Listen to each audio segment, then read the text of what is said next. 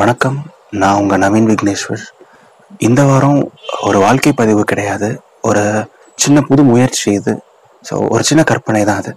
ஒரு பொண்ணும் ஒரு பையனும் வந்து உயிருக்கு உயிராக காதலிக்கிறாங்க. ரொம்ப வருஷம். அண்ட் ரெண்டு பேருக்குமே வந்து மேரேஜ் ஆகிற வயசு வந்துடுது பெண்ணோட அப்பாவுக்கு வந்து அந்த திருமணத்தில் உடன்பாடு கிடையாது. அந்த திருமணத்துக்கு அவர் சம்மதிக்கலை. அண்ட் அந்த பெண் வந்து ஒரே ஒரு வார்த்தை தான் சொல்கிறா அந்த பையன்கிட்ட போயிட்டு எனக்கு ரொம்ப பிடிக்கும். ஆனால் எங்கள் அப்பாவை மாரி என்னால் எதுவும் பண்ண முடியாது. எனக்காக ஒன்றே ஒன்று பண்ணு.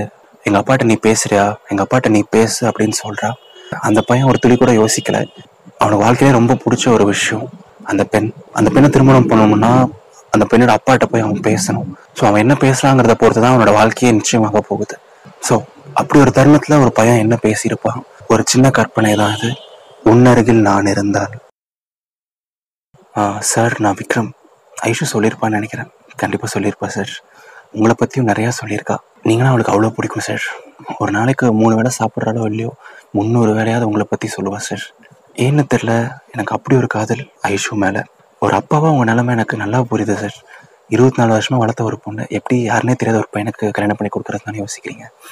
எனக்கு ஐஷு ஆறு வருஷமாக தெரியும் சார் அவளுக்கு என்னென்ன பிடிக்கும் அவளோட உலகம் என்ன எனக்கு எல்லாமே தெரியும் சார் அவளுக்கு ரொம்ப பிடிச்ச கலர் வயலட் சின்னதாக பொட்டு வச்சுக்க பிடிக்கும். சம்டைம்ஸ் அந்த பொட்டு இருக்கா இல்லையான்னு கூட தெரியாது. பசங்க தாடி வச்சதான் சுத்தமாக பிடிக்காது. அதனாலே நீங்கள் டெய்லியும் ஷேவ் பண்ணுவீங்க இப்போது நானும் பயங்கரமான கோழி ஃபேன் கோழி ஆடினா டிவியை விட்டு கூட நகர மாட்டா. சாய்பாபா பக்தி ரொம்ப அதிகம். வியாழக்கிழமை எனக்கு காலைல சாப்பிட மாட்டா. ஆனால் அதோட முக்கியமான விஷயம் நீங்கள் சாப்பிட்லன்னா அவளும் சாப்பாடு தொடக்கூட மாட்டா. ஈவன் நாங்கள் ஹோட்டல் போனால் கூட அவளுக்கு உங்களை அவ்வளோ பிடிக்கும் sir she loves nature a lot stars பிடிக்கும். கடலோரத்தை நடந்து போகிறது பிடிக்கும். I just love her lot and இந்த ஆறு வருஷம் மட்டும் இல்லை சார் இருபத்தி நாலு வருஷமாக வாழ்க்கையில் நடந்ததெல்லாம் கூட எனக்கு தெரியும். அவளுக்கு மட்டும் போடும்போது நீங்கள் அழுதது அவளோட சயின்ஸ் டீச்சர் பைக்கை ரெண்டு பேரும் சேர்ந்து பஞ்சர் பண்ணது அவளோட ஸ்கூலில் சைக்கிளை விட்டுட்டு அவளுக்கு தெரியாமல் நீங்கள் அவளை ஃபாலோ பண்ணது. I just know everything sir எனக்கு என்ன சொல்கிறதுன்னு தெரியல. இது ஏதோ உளறிட்டு இருக்கேன்னு நினைக்கிறேன். ரொம்ப நர்வஸாக இருக்குது சார் நீங்கள் என்ன சொல்ல போகிறீங்கன்னு கூட எனக்கு தெரியாது. இன்ஃபேக்ட் நான் உங்ககிட்ட எதுவுமே கேட்கக்கூட இல்லை. ஆனால் ஐஷு இல்லாத ஒரு வாழ்க்கை அந்த வாழ்க்கைன்னு சொல்லணுமான்னு கூட எனக்கு தெரியல சார் நான் கொஞ்சம் சென்சிட்டிவ் தான் சார் நான் அவ்வளோ பெரிய வேலையில் இருக்கேனா? ஐயோ. சாரி சார் நான் அவ்வளோ பெரிய வேலையிலலாம் இல்லை. அவ்வளோ சம்பா அவ்வளோலாம் சம்பாதிக்கல சார் ஏதோ ஒரு நார்மலான ஒரு வேலையில் இருக்கேன். உங்கள் பொண்ணை அளவைக்காமல் பார்த்துப்பேன்.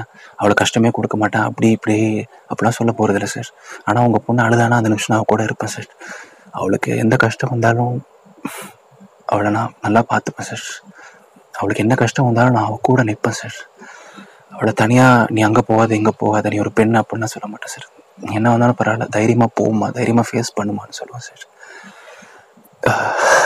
என்னால் உங்கள் பொண்ணை உங்கள் அளவுக்கு பார்த்துக்க முடியுமான்னு நிஜமாக தெரியல சார் ஆனால் என்னால் என் மனைவியை என் அளவுக்கு பார்த்துக்க முடியும் சார் முழு மனசாக சொல்கிறேன் இருபத்தி நாலு வருஷமாக உங்கள் கையை பிடிச்சி நடந்த ஒரு பொண்ணு இனிமேல் அந்த பொண்ணோட கையை நான் பிடிக்கலாமா சார் சார் நான் உங்களை அப்பான்னு கூப்பிடலாமா? சொல்லுங்க. So Naveen Vigneshwar is back now உன்னருகில் நான் இருந்தால விக்ரம் பேசினதை கேட்டீங்க. எப்படி பேசினார் விக்ரம்? அந்த அப்பாவோட நிலைமையில நீங்கள் இருந்தால் என்ன பண்ணியிருப்பீங்க? சொல்லுங்கள் தெரியப்படுத்துங்க எனக்கு கமெண்ட் மூலமாக இந்த மாதிரி வேற ஒரு சுச்சுவேஷன் வேற ஒரு சினாரியோ வேற யார் பக்கத்தில் யார் இருந்திருந்தா என்ன பேசியிருப்பாங்க?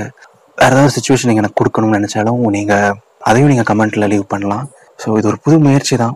எப்படி இருக்குன்னு சொல்லுங்கள் and just keep supporting my works so அடுத்த வாரம் இன்னொரு பியூட்டிஃபுல்லான ஒரு ஆடியோ பதிவு. எதர் எனது லைஃப் எக்ஸ்பீரியன்ஸ் ஒரு வாழ்க்கை பதிவு இல்லை உன்னருகில் நான் இருந்தால் இல்லை வேற ஒரு எபிசோட் வேற ஒரு சினாரியோவோட உங்களை நான் வந்து சந்திக்கிறேன்.